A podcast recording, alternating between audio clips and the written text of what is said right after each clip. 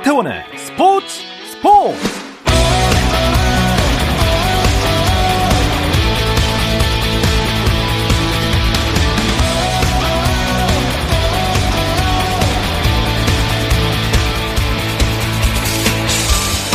스포츠가 있는 저녁 어떠신가요? 아나운서 박태원입니다. 오늘 하루 이슈들을 살펴보는 스포츠 타임라인으로 출발합니다.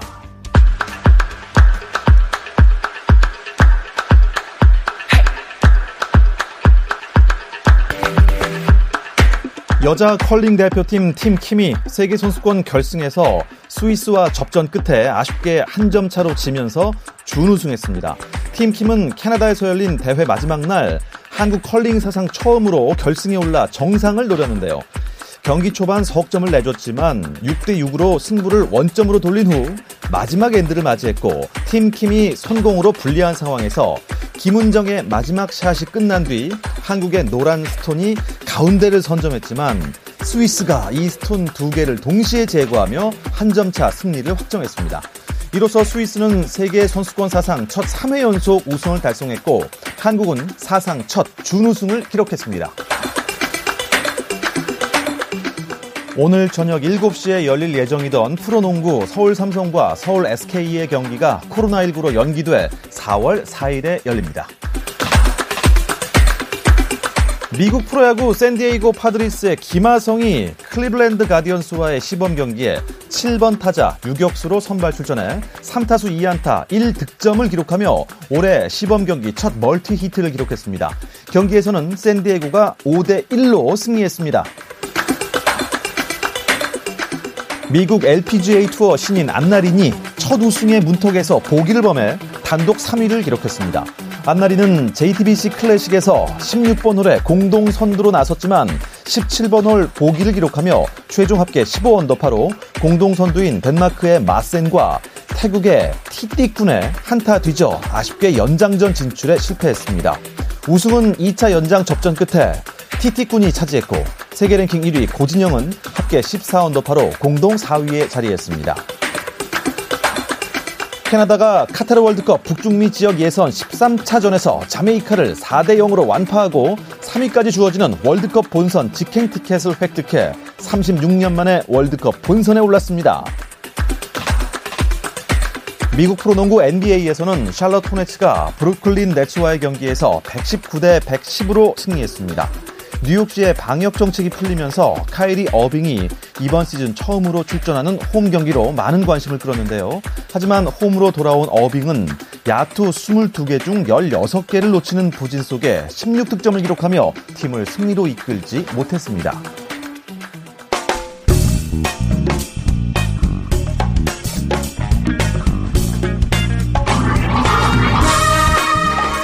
월요일 이 시간에는 저와 함께 야구 한 잔 어떠신가요? 편안하고 유쾌한 야구 이야기, 야구 한 잔 시작합니다. KBS 스포츠 취재부 김도환 기자 그리고 문화일보 정세영 기자 나오셨습니다. 두 분 안녕하세요. 안녕하십니까. 어서 오십시오. 아, 어, 김도환 기자 오랜만입니다. 아유, 예. 보고 싶었습니다. 네, 저도요. 훈훈하네요. 자, 어느새 프로야구 개막 주간이 됐습니다. 이번 주말에 개막하는 거죠? 예, 그렇습니다. 프로야구가 오는 31일 미디어 데이를 갖고요. 4월 2일 주말 개막 2연전 시리즈로 6개월간의 대장정을 시작하는데요. 어, 최근 2년간 프로야구는 관중을 거의 받지 않았는데요. 맞습니다. 올해 개막전부터 100% 관중을 받을 예정이고요. 어, 개막전부터 만원 관중을 볼 수 있을지 관심이 모아지고 있습니다. 아, 기대됩니다. 두근두근합니다. 벌써 이번 주말. 어, 어떻게 될까요? 어떤 팀이 어, 첫 단추를 잘 껴서 끝까지 잘 완주를 할지 모르겠습니다만 2022 시즌 개막을 앞두고 한국야구위원회가 총재 선임을 마무리 지었습니다. 허구현 해설위원이 총재가 네. 됐어요. 야구인 최초로 허구현 KBO 어, 그동안은 해설위원인데 이제 신임 총재가 됐고요. 내일 드디어 취임 기자회견을 하는데요. 말씀을 워낙 잘하시니까요. 그동안 이제 달변 가셨으니까 예. 어, 앞으로 기대가 되고요. 또 하나는 제가 이제 좀 취재를 해봤더니 1971년에 체육특기생으로 고려대학교 법학과를 들어가셨다가 1972년에 다시 일반 정시로 고대 법대를 나오신 분입니다. 대단하신 분이기 때문에 저는 정말 기대하고 있습니다. 어, 운동도 잘하고 말씀도 잘하고 공부도 잘하고 뭐 어, 예. 예, 해설위원뿐만 아니라 청보 핀토스 감독을 하셨었어요 예전에 기억납니다 저는 야구 행정 쪽도 또 경험을 하셨어요 반응이 어떻습니까? 어, 일단 청보 핀토스 얘기를 하면 좀 싫어하십니다. 아니 그게 모기업이 청바지 맞습니다. 회사였어요. 예. 그래서 핀토스 모델 말발굽. 청, 예. 청바지 모델도 하셨었어요. 맞습니다 예, 기억납니다 어, 일단, 어, 제 개인적으로는 메이저리그와 교류 이쪽에 좀 관심이 가는데요. 어, 제 기억이 맞다면 메이저리그는 일본 프로야구와 시즌 D 두 차례 올스타전을 벌였고요. 우리도 이제 고척덤이 있으니 메이저리그 올스타와 시즌 D, KBO 올스타가 맞붙는 이런 그림을 좀 그리는 게 어떨까 해- 해서 아, 여쭤봤는데요. 호총재는 저희 통화에서 임기 내에 메이저리그 올스타전을 한번 추진해 보겠다. 메이저리그요? 메이저리그 올스타 팀과 오. 우리 KBO 올스타 팀이 고척돔에서 11월쯤에 맞붙는 이런 그림을 좀 구상하고 계시더라고요. 어, 어, 저는 진짜 기대하는 바가 크고 지금 MZ 세대들의 네. 야구 인기가 떨어져 있지 않습니까? 저는 그렇습니다. 획기적인 방안이 나올 거라고 기대하고 있습니다. 예, 아 요즘 젊은 친구들 야구 룰도 모르는 친구들이 있어서 좀 네. 안타까울 때가 있는데 우리 허구현 신임 총재가 좀이 새바람을 좀 일으켰으면 좋겠어요. 여러 가지 면에서요. 근데 지금 강정호 선수 얘기가 계속 지난주부터 저희가 지금 하고 있는데 요거 문제를 좀 허구현 총재가 어떻게 풀어갈까요? 일단 내일 기자회견에서 이야기가 나올 것 같은데요. 키움이 총세 차례 음주운전을 강정호 선수의 복귀를 추진했고 야구계 안팎에서는 거센 비난 여론이 들끓고 있는 상황입니다. 아, 일단 키움은 강정호 선수의 계약을 발표했지만 KBO는 아직 이 이무탈 때 해지 여부를 결정하지 않고 있는데요. 어, KBO는 허구현 신임 총재 취임식 후 강정호 선수에 관련된 공식 입장을 내일 아마 내놓을 것 같습니다. 일단 허구현 총재는 방안을 강구 중이다. 심사숙고한 뒤 결정하겠다고 이렇게 말한 상황입니다. 강정호 선수는 현재 지금 이미 탈퇴인 신분인 건가요? 네, 이제 중요한 것은 이미 탈퇴 신분이고 중요한 것은 KBO가 승인을 해줘야 징계를 그 징계를 못 받고 있어요. 음. 그러니까 허구현 새 총재가 승인을 해줘야 징계를 1년 받고 내년에 아, 뛰는 그런 상황인데 예. 지금 징계조차도 받을 권리가 없게 만들어놨으니까 오늘 그런데 허구현 위원이 허구현 새 총재가 4불 원칙을 발표를 했거든요. 음. 주운전 승부조작, 성범죄, 약물 복용 이 네 가지는 뿌리 뽑겠다. 이 아. 허구현의 4불 원칙이 발표가 됐으니까요. 아마 내일 뭐 저는 조심스럽게 뭔가 좀 장치를 만들어서 강정호 선수의 복귀를 조금 제동을 걸지 않을까. 저는 개인적으로는 그렇게 봅니다. 일단 KBO는 일사부재리 원칙 때문에 저는 지난주에 아마 이제 승인이 날 것이다 이렇게 예상을 했는데 하지만 여론이 워낙 좋지 않은 상황에서 법적 판단까지 가겠다는 이런 입장인 것 같아요. 아무래도 법적 판단으로 가면 강정호 선수가 승리할 확률이 높은데 이렇게 되면 강정호 선수에 대한 여론은 더 좋지 않게 흘러가니까 KBO가 이런 포석까지 생각하는 게 아닌가라는 생각을 해봤습니다. 어쨌든 강정호 선수 글쎄요 키움이 강정호 선수를 복귀시키면서 얻는 게 과연 무엇인지 좀 많이 궁금한데 그뭐다 아시겠지만 그 옥중 경영 의혹을 받고 있었던 이장석 그 전 대표의 의중이라고 지금 아. 저는 그렇게 보고 있거든요. 그렇군요. 그래서 이장석 전 대표의 입김이 계속 이렇게 작용을 하는 한 어, 뭔가 KBO 리그의 생태계가 파괴되는 거 아닌가 이런 생각도 좀 듭니다. 지혜로운 허구현 새 총재 결론 한번 보겠습니다. 아, 시범 경기 이야기로 넘어가 볼까요? 어, 관심을 모았던 김광현 선수 어, 시범 경기 때 두 번이나 등판을 했습니다. 네, 지난 20일 LG전에서 2이닝 투구했는데 송창의 선수한테 홈런을 한 게 맞긴 했지만 4개의 삼진을 곁들이면서 2이닝 1실점. 특히 이제 첫 이닝을 KKK로 장식하면서 자신의 별명처럼 멋진 복귀전을 치렀고요. 네. 어, 김광현 선수 어제 두산과의 시범 경기에 또 6대 6으로 맞선 6회 초에 등판했는데 3이닝 2피안타 무실점으로 호투했습니다. 6회부터 8회까지 마운드를 지켰는데 40개의 공을 뿌렸고요. 삼진은 또 4개나 잡았고 볼넷은 한 개도 내주지 않았습니다. 일단 김광현 선수의 구속이 참 관심인데 어제는 최고 구속이 149km, 평균 구속은 146이었습니다. 아, 어떻게 김도환 기자 보기에 김광현 선수 지금 컨디션이 거의 다 올라온 것 같나요? 네, 저는 타자의 그 입모양이라든가 타자의 반응을 좀 유심히 보거든요. 어. 어, 두산 베어스의 어제 네. 오재원 선수 네. 그 중계 화면에 오마이갓이었나요? 와우였나요? 와우. 그 슬라, 슬라이더에 헛스윙을 한 뒤에 오재원 선수가 약간 제스처가 크긴 해요. 음. 그런데 어쨌든 오재원 선수의 반응을 봤을 때 예사롭지 않다. 예사롭지 저는, 않다. 예, 저는 그렇게 느꼈습니다. 일단 김광현 선수는 지난 등판, 22일 등판보다 어제 인터뷰에서 밸런스가 더 좋다라고 했고요. 현재 몸 상태는 80에서 90%까지 올라온 상황이다. 이렇게 밝혔습니다. 그 달라진 게 또 하나 있더라고요. 시범 경기에서 김광현 선수가 견제고 잘 안 던지거든요.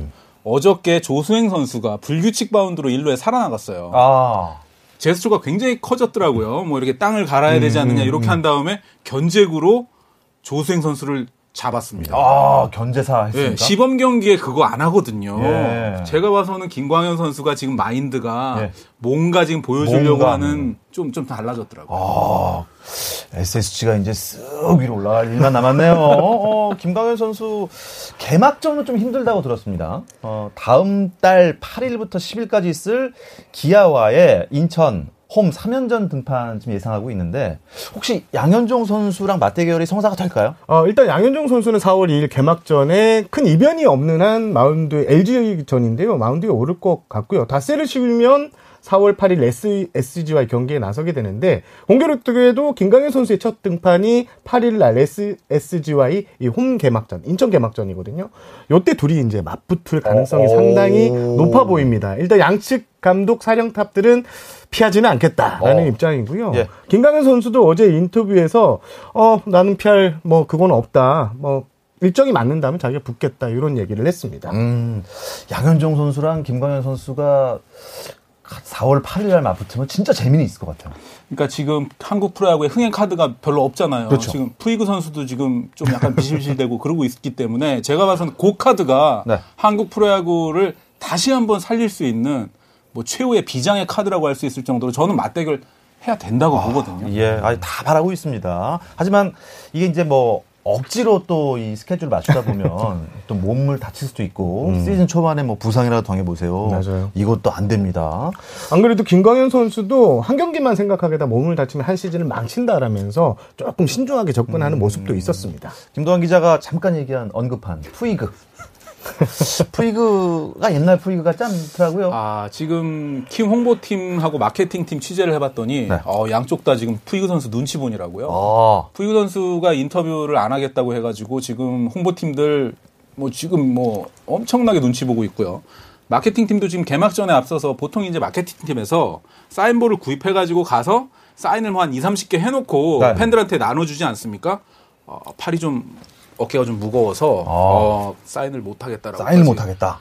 아, 그렇게 얘기해서 지금 마케팅 팀도 고민이 많아요. 그러니까 경기 내적 외적 지금 여러 가지가 좀 겹쳐 있는 것 같은데 좀 빨리 좀 회복됐으면 좋겠어요. 작년에 추신수 선수가 왔을 때 공이 한타가 12개잖아요. 한 12개를 10타씩 경기 전에 매일 다 했죠. 120개를 다 했던데 했었는데 표기 선수는 지금 현재 그 부분에 대해서 상당히 민감한 반응을 보이고 있다는 예, 이야기가 들립니다. 아, 본인이 타격이 워낙 부진하니까 사인하기도 싫은 것 같아요. 내 생각에는. 그래서 예. 열흘 전에 이태원도 보내주지 않았습니까? 근데 네. 이태원 갔다 와서도 지금 그 뒤로 안타 두 개 쳤나요? 지금 맞습니다. 계속 굶고 있어요.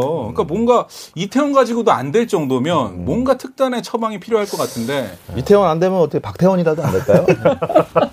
일단 푸이그 선수 같은 경우에는 최근 이제 너무 안 맞다 보니까 널뛰기 경기 출전을 하고 있습니다. 26일 NC와의 경기에 시범 경기 출전하지 않았는데 홍원기 감독이 푸이그가 자신의 루틴을 만들기 위해서 하루 정도 경기에 참여하지 않겠다라고 요청을 해서 이렇게 쉬겠다 했는데요. 어 그래서 일단 27일 경기는 또 뛰었는데 어 쿠피브 선수는 28일 고척 KT전에서는 휴식을 취하고 29일 마지막 시범 경기에 나설 예정입니다. 네, 푸이그 선수 이그 좀 잘해 봅시다. 예. 자, 자, 우리 또 이 걸출한 신윤왕 후보가 3명이나 지금 들어왔어요. 어떻습니까? 아, 제가 봐서는 이 3인방 중에 송찬이, 김도영 선수가 지금 현재 활짝 웃고 있고요. 예. 반면 한화이글스의 문동주 선수가 조금 이제 울고 있는 그런 상황인데요. 신데렐라 탄생을 예고한 거는 어, 일단은 송찬희 선수하고 김도영 선수가 어, 앞서 있다 이렇게 보여지고요. 특히 지난주 금요일까지였나요? 8경기에서 6개의 홈런. 이게 말이 6개의 홈런이죠. 이 송찬희 선수 정말 대단하고요. 대단합니다. 그리고 김도영 선수는 시범 경기 8경기 모두 안타를 때려냈거든요. 음. 어, 일단 두 선수가 앞서 있고 어, 제가 봐서는 문동주 선수도 지금 캐치볼 시작했다고 저는 맞아요. 들었으니까 뭐 어린이날 때쯤에는 한번 돌아오지 어린이날. 때쯤? 예. 아직도 19살 선수기 때문에 예, 어린이네요. 5월이 좀 푸르렀으면 좋겠습니다. 송찬희 선수는 좀 인상 깊었던 게 22일 날 김강현 선수가 등판한 이 때 초구로 150km짜리 초구를 받아쳐서 좌측 펜스로 넘어가는 홈런을 날렸거든요. 김광현 선수가 깜짝, 깜짝 놀랐겠죠. 아니, 누군가. 저, 저 어린 것이. 누군가. 그래서 그 뒤로 견제구도 던지고 뭔가 김광현 선수 그러니까 김광현 선수가 잘 댕겨요 예방 주사를 네. 송찬이라는 사실 이제 이 베테랑들이 얘기하는 풋내기한테 네. 한방 얻어 맞았지 않습니까? 아주 세게 예방 주사를 맞아서 김광현 선수한테도 보약이 될 수 있을 것 같고 송찬이 선수도 지금 자신감을 찾을 수 있고 그런 것 같습니다. 그러니까 김광현 선수는 부스터샷을 먼저 맞은 거네요. 예.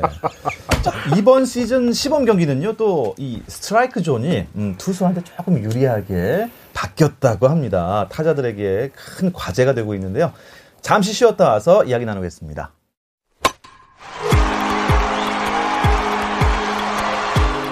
감동의 순간을 즐기는 시간. KBS 1라디오 스포츠 스포츠. 박태원 아나운서와 함께합니다. 월요일에 편안하고 유쾌한 야구 이야기, 야구 한 잔 함께하고 계십니다. 문화일보 정세영 기자, KBS 스포츠 취재부 김도환 기자와 함께하고 있습니다. 아, 어떻게 편안하고 유쾌하신가요, 지금? 아 너무 좋은데요? 한 잔 더 하실래요? 예, 예. 아, 좀 주세요. 좋습니다. 아, 제가 아까 스트라이크 존 얘기를 잠깐 꺼냈는데 시범 경기에서도 그, 그 바뀐 스트라이크 존 적용되고 있는 겁니까? 어, 네, 그대로 적용되고 있고요. 일단 스트라이크 존이 과거 S존에 이렇게 사각형 S존에 걸치는 공에 대해서는 어, 심판부가 스트라이크 콜을 놓치거나 하지 않은 경우가 좀 많았는데 네. 올해는 S존에 걸치는 공은 적극적으로 스트라이크 콜을 하겠다는 게 아, 심판부의 입장이고요. 예. 또 심판들이 이를 따르지 않으면 제재까지 하겠다는 게 KBO의 입장입니다. 일단 현장 반응은 좀 크게 둘로 나뉘는데요. 어, 코칭 스태프와 투수들은 환영하는 분위기인데 반대로 타자들은 갑자기 이렇게 바꾸면 어떡하냐 하고 반발의 목소리도 크게 나오고 있습니다. 아, 근데 프로면은 그 정도 다 쳐야 되는 거 아닙니까? 네, 제가 봐서는 일단 뭐 비정상의 정상화라고 하지 않았습니까? 네. 그, 그 다- 당시에 나왔던 이야기가 그렇기 때문에 정상적인 방향으로 가는 것 같고요. 특히 이제 야구 쪽에는 허운 심판위원장이 있잖아요. 농구 쪽에는 허재, 허웅, 허운이 있으면 네. 야구에는 허운 심판위원장이 어, 있거든요. 예. 총재는 허구연 총재. 어, 그러네요. 허 씨가 굉장히 많아졌는데 허운 심판위원장 wording을 제가 한 두 가지만 좀 정리를 해봤는데요. 일단은 스트라이크 존 넓어지는 것은 비정상의 정상화다.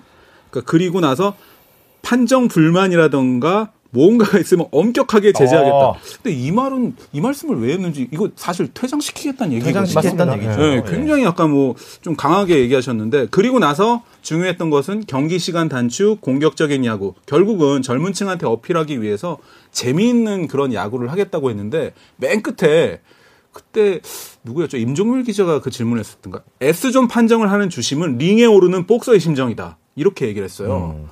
진짜 뭐 권투 선수를 해보신지 안 해보신지 모르지만 굉장히 그 아주 비장한 각오로 주심의 그것을 대변했거든요. 예. 뭔가 올해 좀 달라질 것 같습니다. 예, 아, 좀 그 판정심이, 그 이제, 어, 중계 화면 보고 나중에 사과하고 정정하는 경우가 있었잖아요. 아, 사실 그것은 스트라이크가 아니었다. 뭐, 이렇게, 어, 나중에 이제 고백까지도 하고 막 그랬었는데, 이제 그런 일이 좀 없었으면 좋겠고, 자세하게 그 스트라이크 존을 좀 설명을 해 주시죠, 김동현 기자가. 네, 야구 규칙에 따라 보면요, 어, 스트라이크 존이 그 타자의 유니폼 어깨 윗부분과 바지 윗부분 중간의 수평선이 상한선이고요. 그리고 무릎 아랫부분을 하한선으로 하는 요, 요런 존인데요. 네. 이게 약간 이제 사실 이제 저희가 라디오다 보니까 그래픽이 필요한데 이 중계 방송에 보시면 네모 박스를 그 네, 해놓는 경우가 예, 있죠, 편의상. 뭔지 아시죠? 예. 근데 이제 거기서 중요한 게 두 가지인데 하나는 심판들이 그 존을 안 믿는다는 거예요. 그 말이 됩니까? 그래서 제가 허운 위원장한테 작년에도 그랬어요. 아니 시청자들은 지금 그 네모 박스를 보고 스트라이크 볼 판정을 하는데 심판님들이 그거를 뭐 아니 아니라고 하면 어떻게 하겠습니까라고 했더니 그래서 심판부에서 각 방송사에 그 네모 박스를 없애달라고 요청을 했다 그래요. 아, 그런 또 behind story네. 그게 이제 전광판 위 또는 전광판 아래에서 이제 그 중계 화면을 잡다 보니까 카메라 각도에 따라서 조금씩 달라지고 있거든요. 그래서 제가 알기로는 올해 운영하는 데가 있고 안 하는 데가 있을 것 같은데 그 네모존을 참고 정도만 하시면 될 것 같습니다. 심판부의 의견으로는요. 그러니까 어쨌든 지금 넓- 넓어지기 때문에 방송사들의 입장은 그 넓어진 존을 적용을 하겠다라는 거고요. 심판부는 나름대로의 또 존을 하겠다는 거기 때문에 그거 일치도 좀 필요할 것 같아요. 심판진은 이 스트라이크 존에서 우리 화면에 표시된 존에서 공 하나 정도를 위에 높게 본다는 게 지금 어. 일단 기본 틀입니다. 그런데 실제 타자들이 체감한 존은 이 옆, 좌우 옆도 공 하나 정도 넓어졌다 이런 반응이 나오고 있습니다. 이러면 확실히 좀 공격적이고 또 경기 시간도 짧아질까요? 어, 이거 제가 조사를 해왔습니다. 예, 경기 시간 삼진 볼넷 개수로 따져볼 수 있을 것 같은데, 어제까지 시범 경기가 56경기가 열렸는데요. 평균 경기 시간이 2시간 51분. 지난해 2시간 57분보다 6분 줄어든 기록이고요. 경기당 평균 삼진이 지난해 13.31개에서 올해 15.45개로 크게 늘었습니다. 그리고 볼넷 같은 경우에는 어, 지난해 8.03개에서 올해 5.79개로 크게 줄었습니다. 오, 이게 확실히 수치로 이게 데이터로. 나오는 네. 거네요. 네. 어. 그리고 수치로 보는 것도 있지만 저는 관전 포인트가 올 시즌에 이제 high fastball, 볼 한 공 한 개 높아진 요 존이 이제 투수와 타자의 진검승부 존이 되거든요. 이렇게 되면 뭐 롯데자이언츠 같은 경우는 구장을 지금 넓혔거든요. 넓히고 높였거든요. 그래서 그렇죠. high fastball이 홈런으로 과연 이어질지 아니면 투수들이 유리할지 요거는 뚜껑을 열어봐야 하는데 특히 저는 사직구장에서의 투수와 타자들의 유불리를 개막전 시리즈 때 좀 저는 유심히 지켜볼 그럴 예정입니다. 아, 그거 재밌겠네요. 자, 그리고, 어, 어떤 팀 라커룸을 또 그 팀 구단주가 이, 찍어서 올린 걸 제가 봤습니다. 예. 네. 사회 관계망 서비스에서 봤는데, 네. 저는 안 가봤어요. 저는 안 가봤기 때문에 저 사진으로만 봤을 때 저도. 거의 뭐 메이저리그급인데. 네. 예. 저도- 제가 다녀왔는데요. 네. 쓱 바꾼 라커룸이 요즘 화제인데요. 어, SSG가 40억 원을 들였습니다. 경, 그 라커룸을 바꾸는데요. 전면 리모델링을 실시했는데, 일단 개인 라커 폭이 1.2m였는데 1.4m로 늘렸고요. 여기에 실내 타격 연습장, 욕탕, 예, 사우나 시설까지 이렇게 준비가 됐는데, 애초에는 15억대 이 공사를 좀 예상했는데, 네. 최종 공사 구매가 40억대까지 아, 올랐다고 합니다. 이게 왜 올렸냐면, 예. 사우나 시설을 만들면서 욕탕을 새로 만들었고요. 거기에 버블이 나오는 아. 이런 시설까지 해놓고 개인별 락커 그 샤워 사우나 시설을 또 아. 했습니다. 그래서 어, 메이저리그에는 지금 이런 시설이 없거든요. 우리하고 문제 목욕 문화가 다르기 때문에 없는데 어, 김강현 선수가 이거는 메이저리그에도 없는 사우나 아, 시설이다. 아, 우리 자부심을 몸을- 가지겠다. 몸을 다 했습니다. 담그는 목욕은 잘 안 하잖아요. 그렇죠. 이제 예. 사우나까지 하는 겁니다. 사우나하고. 아니 때도 제가 되겠어요, 예. 제가 사실 그, 그 SBS 바로 앞에 모 사우나가 있잖아요. 목- 목동에 거기에 이제 제가 단골 예전에 단골집이었는데 키움 선수들이 목동 구장에서 끝나고 다 거기로 오더라고요. 맞아요. 그래서 이강철 KT 감독이 당시 투수 코치 시절에 이게 또 목욕탕에서 만나면 또 굉장히 인사드리기도 하고 뭐 그렇고 뻘쭘하잖아요. 예, 그렇죠. 그랬던 기억이 있을 만큼 키움 선수들도 그때 사우나를 할 곳이 없어가지고 음. 그런 그때 대중 이제 사우나를. 예, SBS 바로 앞에 맞은편에 있는 그 사우나를 이용했던 적이 있는데 쓱 선수들, SSG 선수들하고 올해 또 LG 트윈스도 많이 굉장히 좋아졌기 때문에 네. 인프라의 덕을 두 팀이 좀 보지 않을까 그런 예상을 또 해봅니다. 잠실구장 같은 경우에는 원정 더가웃이 그 화제가 됐었던 게 선수들이 옷을 밖에서 갈아입고 그렇습니다. 장비가 맞아요, 밖에 있어서. 매, 네. 매년 분실 사고가 났는데 올해는 안에 어, 상당히 커진 한 30평 규모로 넓힌 원정 락커룸이 생겼고 무엇보다 이 샤워 부스 시설이 없어서 원정원 선수들이 숙소에 가서 샤워를 하고 홈으로 내려가는 이런 좀 안타까운 일이 있었는데 올해는 원정 샤워 부스가 3개에서 12개로 늘어서 일단 선수들이 다 샤워를 하고 어, 원정 이제 홈으로 돌아가는 버스에 탈 수 있게 됐습니다. 야 좋아졌습니다. 아유, 사실 좋아져서 우리가 막 감탄할 게 아니에요. 이게 지금 2022년도에. 그렇죠. 예. 샤워 부스가 이제 생겼다니. 예. 앞으로 좀 잘좀 관리 부탁드리겠습니다. 아, 그리고 제가 엊그제 OTT를 보려고 딱 앱을 열었더니 네. 거기 한화 이글스 무슨 다큐멘터리라고 해야 되나요? 이런 게 떴어요. 그러니까 저는 조각 영상으로만 봤는데요. 지금 스프링 캠프 때부터 시즌 종료까지 144경기 지난해 지지난해 이렇게 해가지고 하나 이글스의 모든 것을 카메라에 담은 일거수 일투족이 다 들어가 있거든요. 거기에 보면 저는 굉장히 인상 깊었던 게 김태균 선수가 은퇴했잖아요. 그런데 운영팀장이 석장현 운영팀장이 김태균 선수가 은퇴한다고 했을 때 네. 어, 굉장히 고마웠다라고 땡큐였다고 그렇게 얘기하는 장면이 굉장히 인상 깊었습니다. 그러니까 사실은 베테랑 선수가 은퇴하는 과정에 있어서 구단의 입장을 들어볼 수 있는 그런 진솔한 어, 인터뷰까지 그럴 수도 있더라고요. 있겠네요. 그래서 선수들이 지금 하나 이글스 선수들은 어떻게 보면 이게 지금 영화잖아요. 이 영화에 모든 게 담겨 있어서 팬들한테 볼거리를 굉장히 제공하고 있는 게 아닌가 그런 생각이 듭니다. 음, 저는 그 외국 봐야겠어요. 예. 외국인 투수 킹엄 선수가 10승을 지난해 올렸는데 중도 퇴출이 될 뻔한 이 장면이 나옵니다. 박찬혁 대표이사가 정민철 단장하고 이렇게 논의하는 장면이 잡혔는데 어. 뭐좀 분위기가 상당히 안 좋았습니다. 그때 통증이 좀 옆구리 쪽에 통증이 좀 있었던 걸로 알고 있는데 요 과정이 나가면서 진짜 퇴출했던 거야라는 의문이 들었는데 제가 취재를 해보니까 그 장면은 어, 그, 퇴출 결정이 안 하는 결정이 내려진 전에 작성됐고요. 사실은 선수들 다 테스트를 마쳤고, 마지막 등판을, 그러니까 테스트 등판에서 킹엄 선수가 어, 성공적인 등판을 치르면서 어, 다시 이제 재합류해서 팀을 가게 됐다는 요런 비하인드가 있는데 요거는 뒤에 또 다시 공개가 예. 된다고 합니다. 다른 팀들도 이런 다큐멘터리 영화를 좀 제작을 했으면 하는 바람까지 있습니다. 어쨌든 개막을 앞두고 어, 김도환 기자가 생각하는 올해 5강 어떤 팀입니까? 이거는 뭐 그냥 개인적인 의견입니다. LG, SSG, KT, 두산, 삼성 이렇게 다섯 팀 꼽았는데요. 저는 기준은 팀 WAR로 한번 다 합산해가지고 결과 이렇게 나왔습니다. 네. 그래서 LG, 스, KT, 두산, 삼성 다섯 팀을 꼽겠습니다. 어, 정세영 기자는 이 의견에 어떻게 뭐 동감합니다. 동의하십니까? 예, 거의 저랑 같은데요. KT, SSG, LG, 삼성, 두산. 똑같네요. 어, 그러면 어, 의외로 이 5강에 들진 못했지만 그래도 좋은 활약 거둘 것 같은 팀이 혹시 있다면 저는 결국 이 다섯 팀에 못 들었지만 소수점 차이로 삼성에 이어서 6위를 차지한 NC 다이노스인데요. NC. 예, 에- 이게 이제 팀 WR로 제, 저는 해보다 보니까 이게 이제 지난해 NC가 술판 4인방이 빠져 있거든요. 그래서 그 선수들이 돌아오게 되고 구창모 선수가 만약에 여름에 돌아오게 되면 NC 다이노스가 이 5강을 위협할 수 있고 또 5강 안에 들어갈 수 있는 그런 팀인 것 같습니다. 네.